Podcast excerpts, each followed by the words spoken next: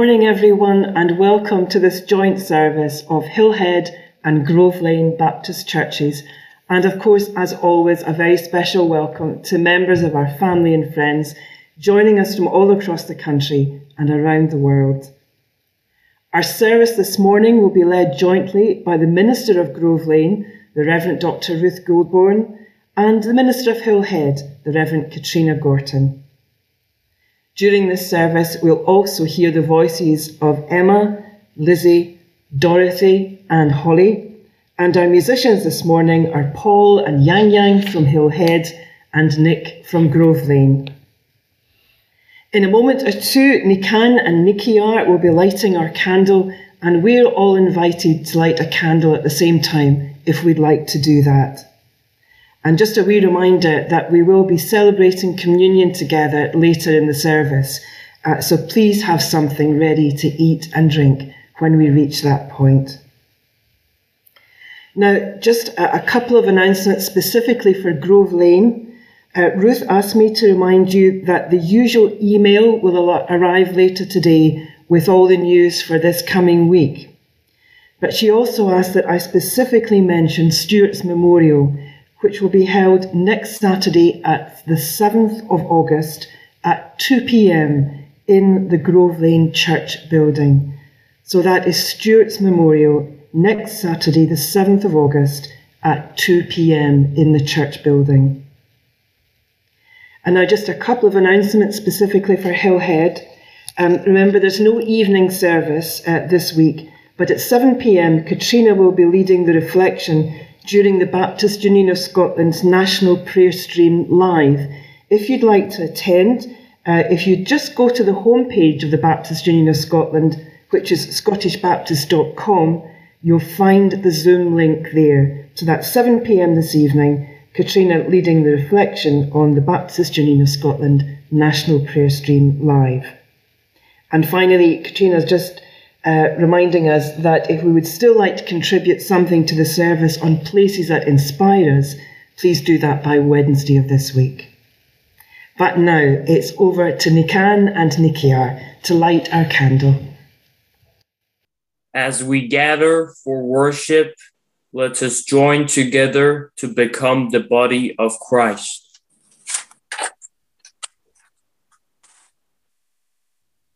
Christ is the light that lights our way.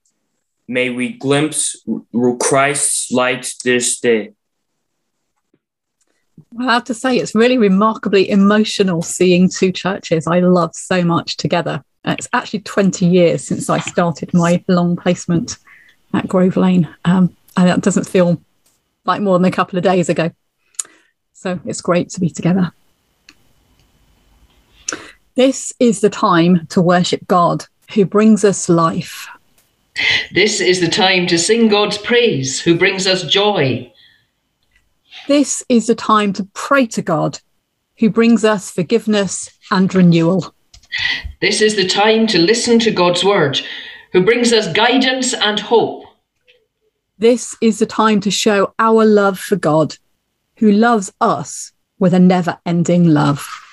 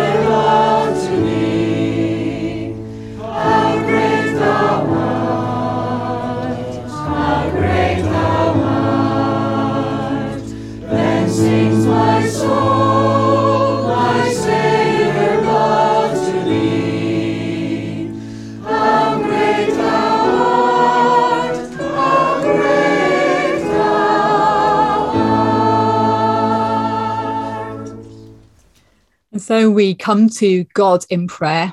And after I've led us in a short prayer of approach, Emma will lead us in the Lord's Prayer. And you're invited, if you'd like to, to join in with our mics muted in whatever language or form is the most normal and natural for you. So let's pray together. God, our Creator, as we focus our hearts and minds in worship, we are drawn again to the wonder of who you are.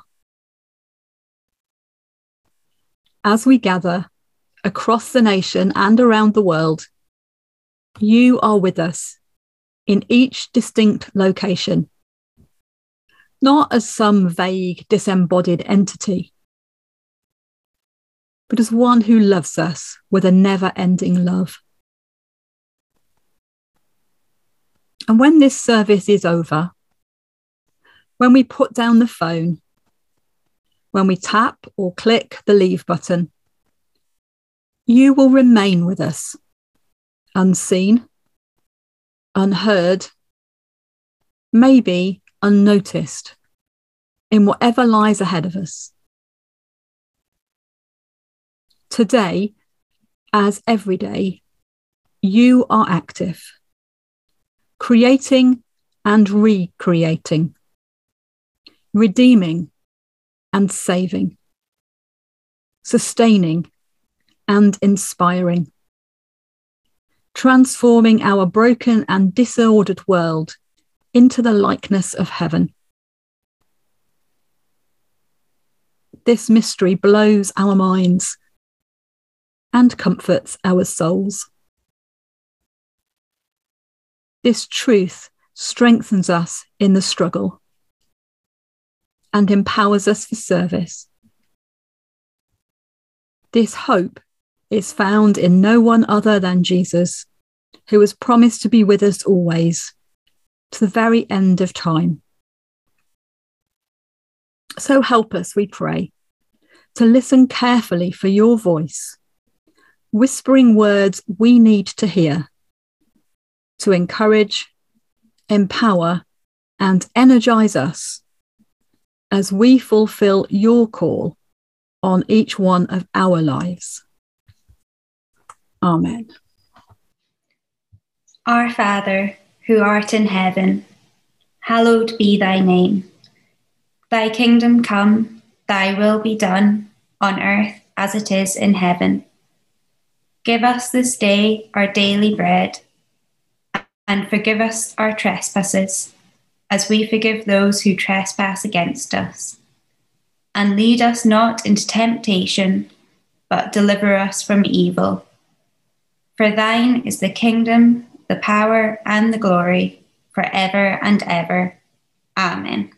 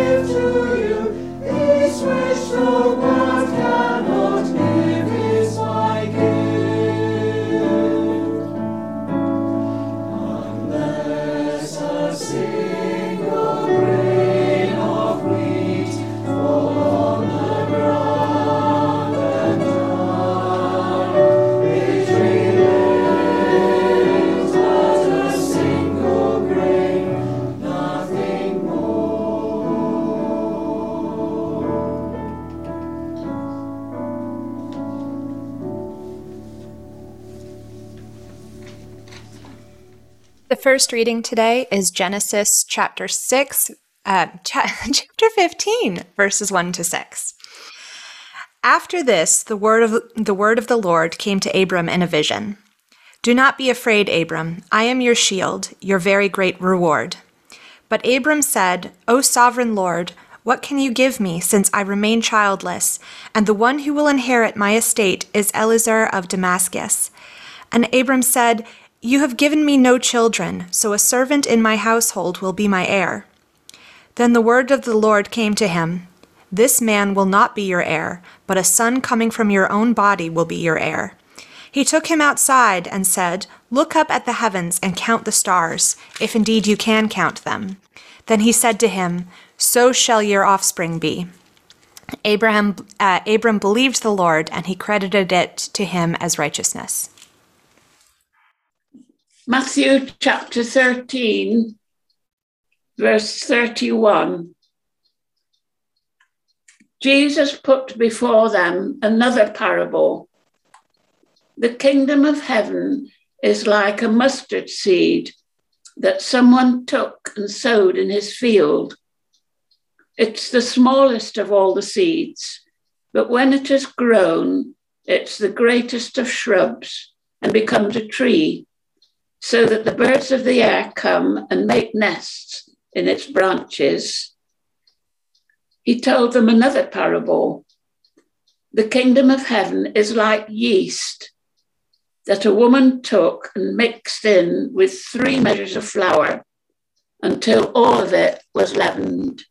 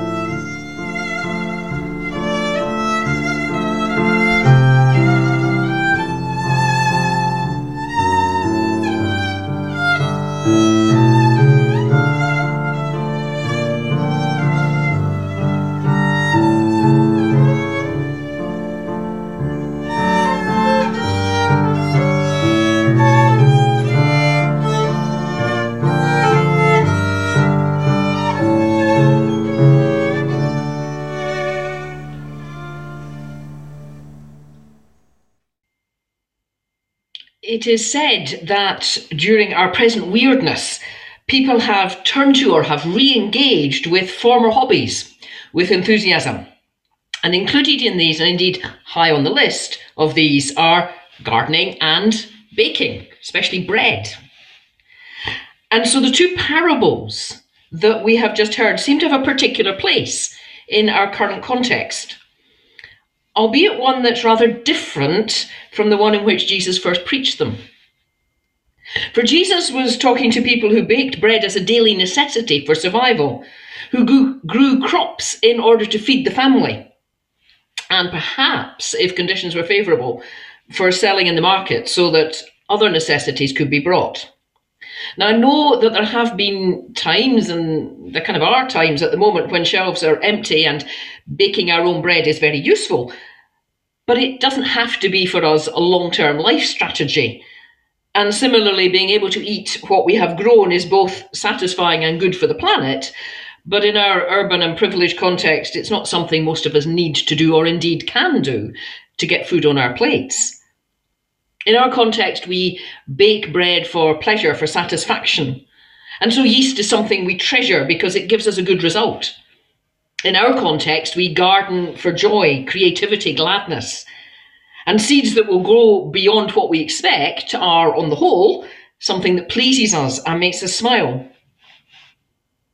In Scripture, when yeast or leaven is mentioned, it is overwhelmingly a bad thing.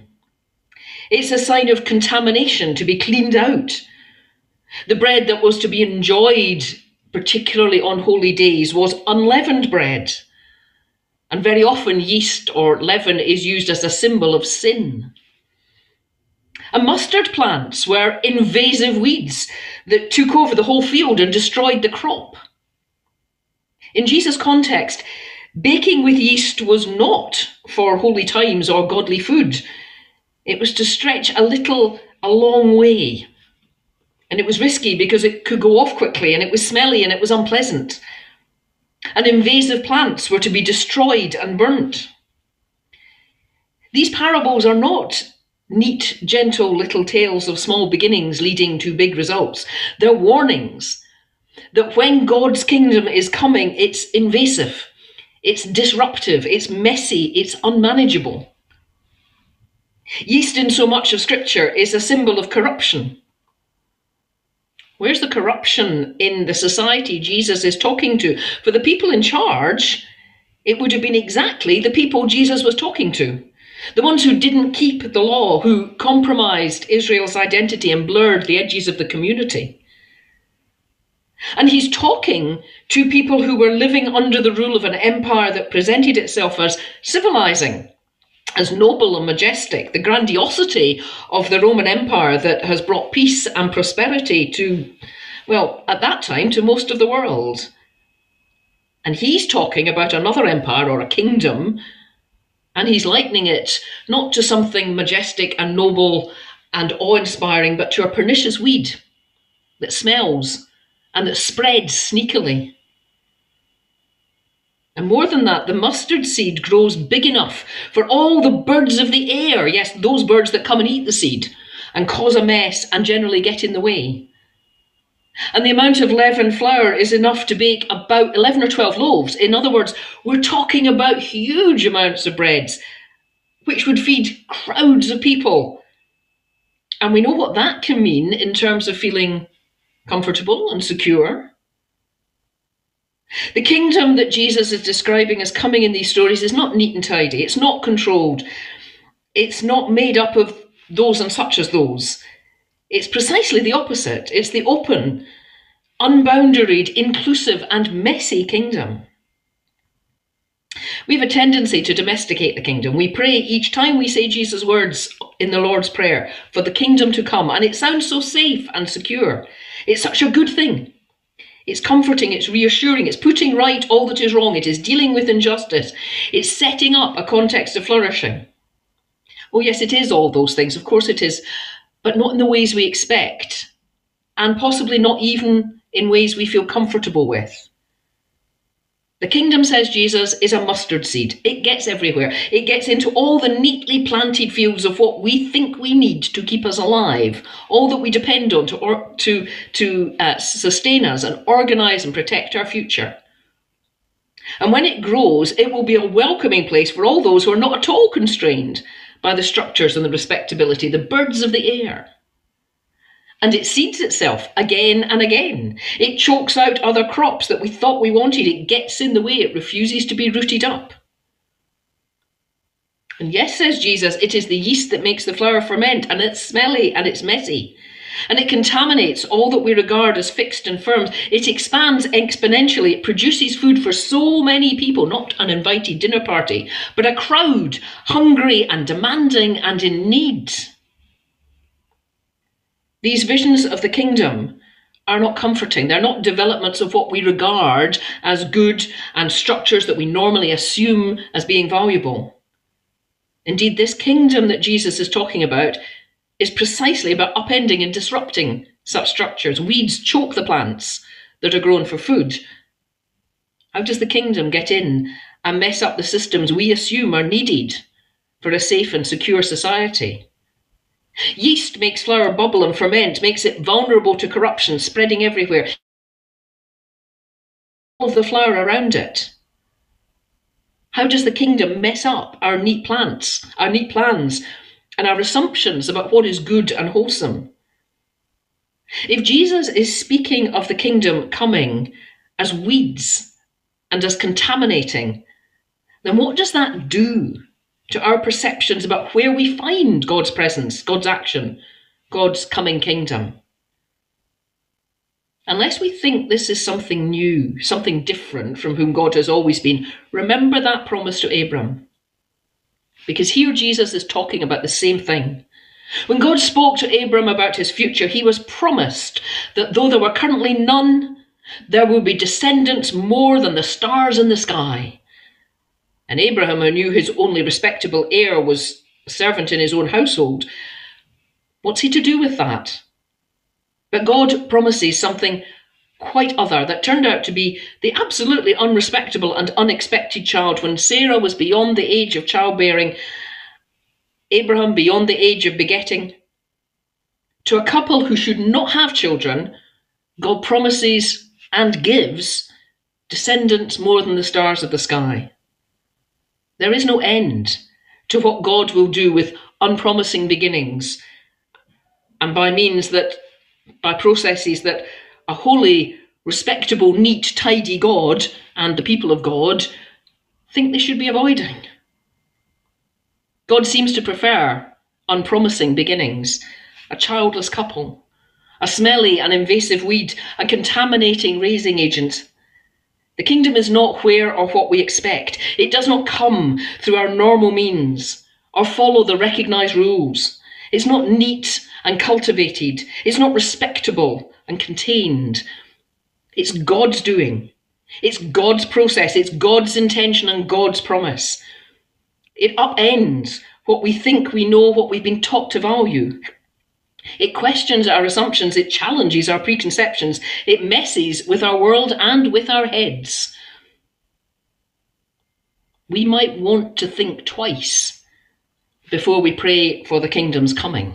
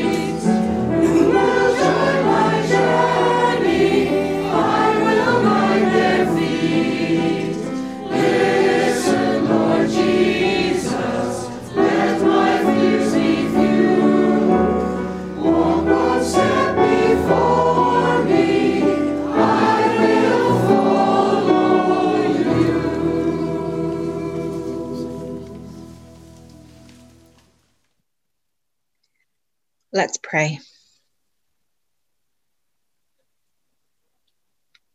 God of every star that forms the glorious night sky, God of small seeds full of potential, God of the yeast in the dough. We may not think that we're capable of very much but as we follow you, we see that we are always able to do something.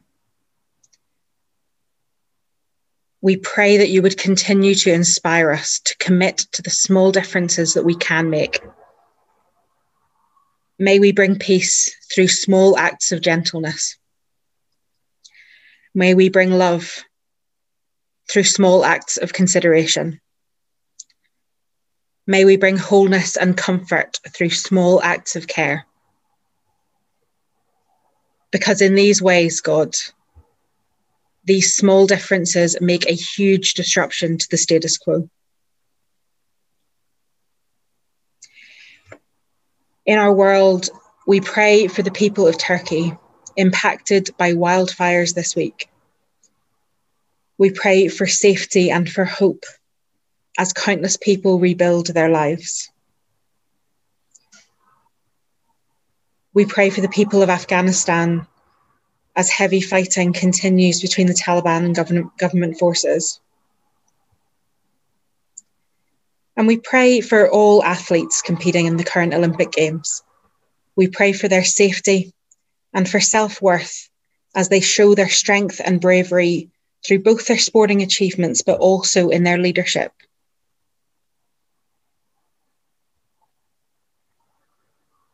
This week, the BMS prayer calendar invites us to pray for the work of BMS in Nepal. We pray for BMS workers Pippa and Toby as they move to Kathmandu in January so their kids, Jakey, Ella, and Millie, can continue their education at the Kathmandu International Study Centre. We pray for BMS partner multipurpose community development services as they start their new community development project.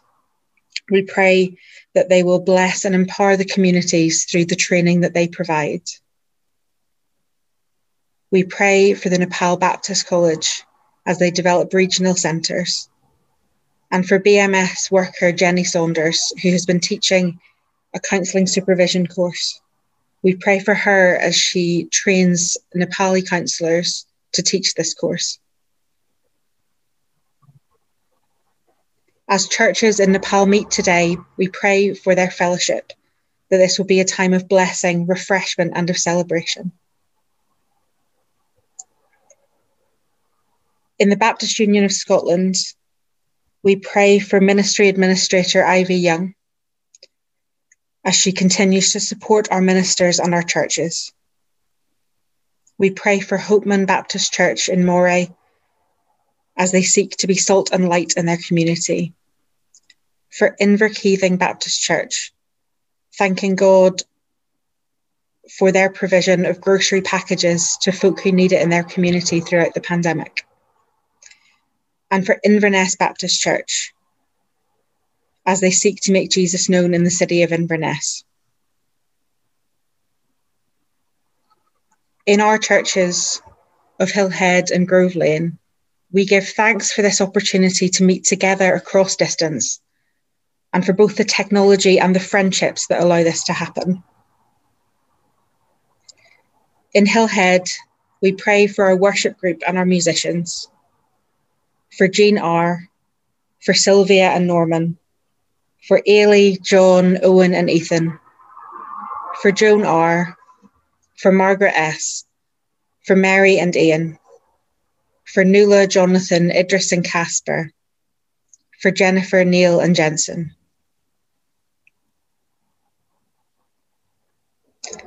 As the church, we come together to share our lives with each other, our sorrow and our joy, our mourning and our celebration. We pray together for all those who mourn, that they would experience peace and be comforted in your unending embrace.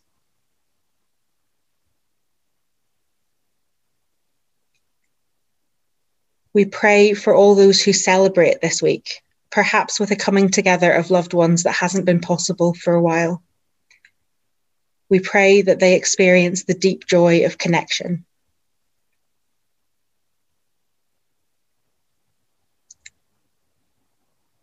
We pray for our churches as we explore and seek ways to continue to be together, both digitally and physically, as we navigate the reduction in COVID restrictions. May this, instead of being a worry, be a time of excitement, creativity, and surprises. For we know you have more planned for us than we can ever ask or imagine. In Jesus' name, Amen.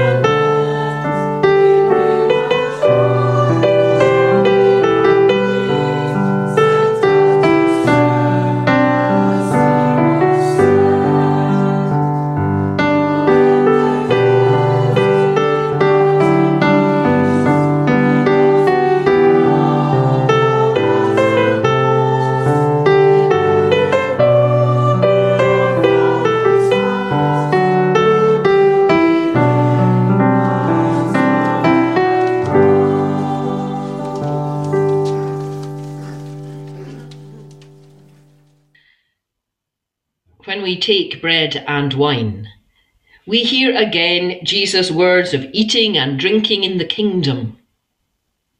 And again, we meet a kingdom that doesn't fit the rules, that isn't comfortable, that's created not through conquest or domination, but through an execution on a cross and a love that will not be defeated. It's represented not by armies, flags, or national anthems, but by bread and wine, by the everyday stuff of life that is above all shared. Even when we cannot be in the same space, we do not do this alone, but in company with each other and with all others around the world and all others in time and space. Whatever else this kingdom is, it is community, held together not by force or constraint, but by mutual sharing, serving, self giving. When we have taken bread and wine together in these months, it has not been according to the rules or the past pattern, but it's been the plant adapting to its circumstances. It's been the yeast pervading life as it is, life as it changes. This is the kingdom coming, not according to what has been, but what will be, what is pointed to by this bread and this wine, life shared, life nourished, life celebrated, all rooted in love and self giving, and open and inviting all who wish to respond. In a few minutes, we will take bread and wine. We will remember and remember all that it means to us. And we will anticipate the eternal banquet prepared for all. And with this in mind, we hear again familiar words recorded by the Apostle Paul. I received the Lord from the Lord what I also handed on to you. The Lord Jesus, on the night he was betrayed, took bread, and when he had given thanks, he broke it and said, This is my body, which is for you.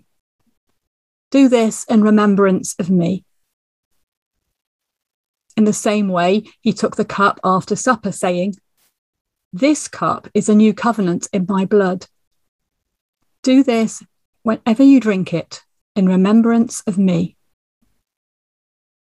And Paul added, As often as you eat this bread and drink this cup, you proclaim the Lord's death until he comes.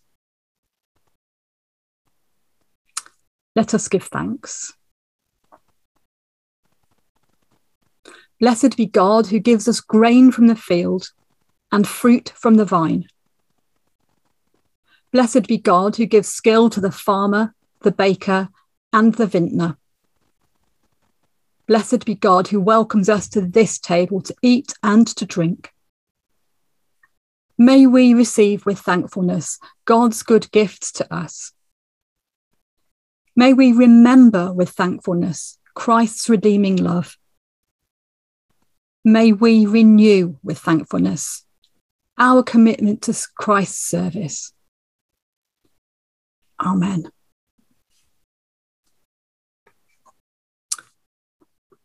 Jesus took bread and he broke it and he said, Eat this and remember me. We eat and we remember.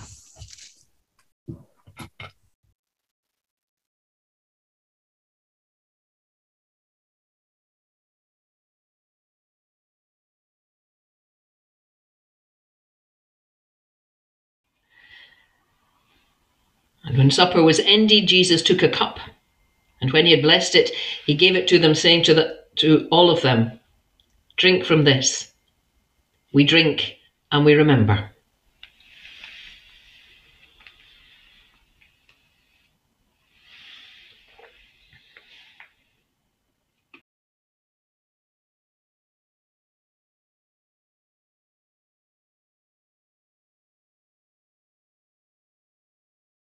from where we are to where you need us. Jesus, now lead on. From the security of what we know to the adventure of what you will reveal. Jesus, now lead on. To refashion the fabric of this world until it resembles the shape of your kingdom. Jesus, now lead on. Because good things have been prepared in the love of God. Jesus, now lead on.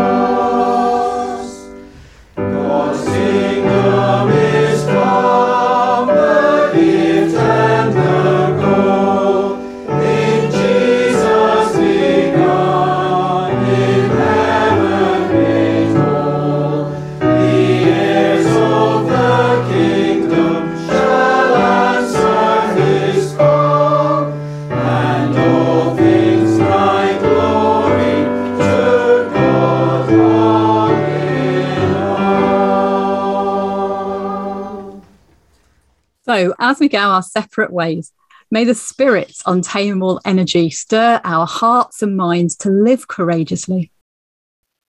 May Christ's compassionate anger prompt us to live sacrificially.